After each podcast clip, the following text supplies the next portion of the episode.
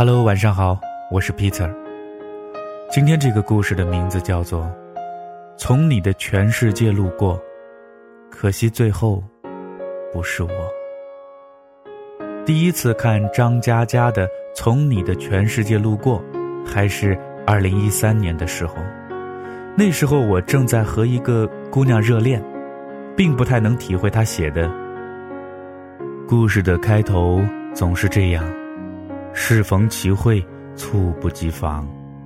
故事的结局总是这样：花开两朵，天各一方。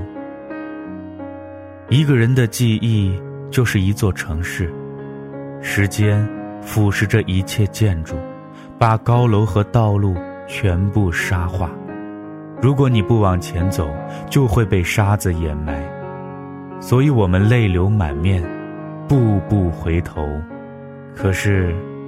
只能往前走。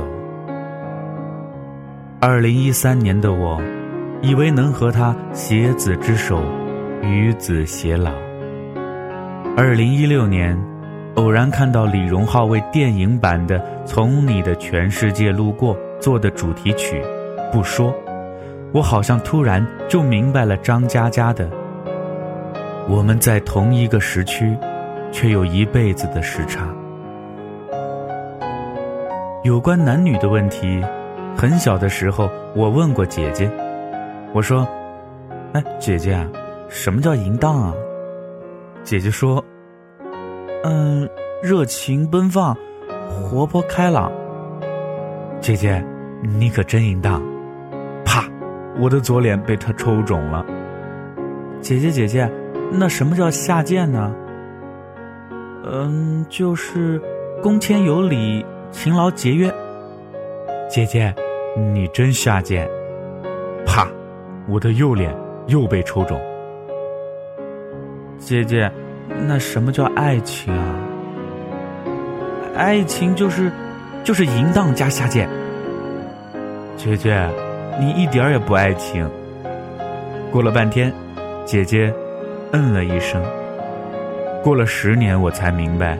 为什么泪水突然在他的眼眶里打转？那会儿我看到张嘉佳写的这段，就迫不及待的给他看。他看了之后，没好气的白了我一眼。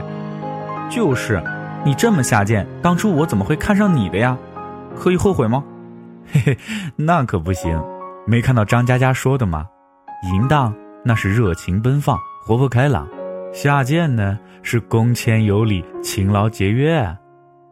切，一通胡说八道。他低哼了一声，就没再理我，继续看他的书去了。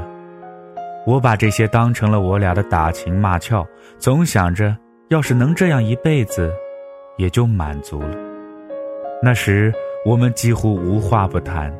他是第一个知道我父母离异的外人，她是第一个和我出去开房就真的什么也没干，彻夜通宵畅谈的女孩。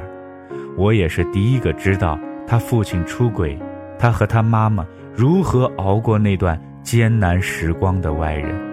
我也是第一个和他开房，却什么要求也没向他提的男孩。我们互相治愈着，鼓励着，一起约好，再过几年有了钱就一起出国留学，甚至关于以后生几个孩子、怎么教育孩子，都彻夜讨论过。那时候，我们都是彼此的唯一，我们都闯进了对方心里的整个世界。但就在我们彼此欣赏、互相靠近的时候，才发现我们就像张嘉佳说的，我们在同一个时区，却有一辈子的时差。渐渐的，我们两个人都停下了脚步，不敢再多走进对方的心里，害怕会最后伤害了彼此。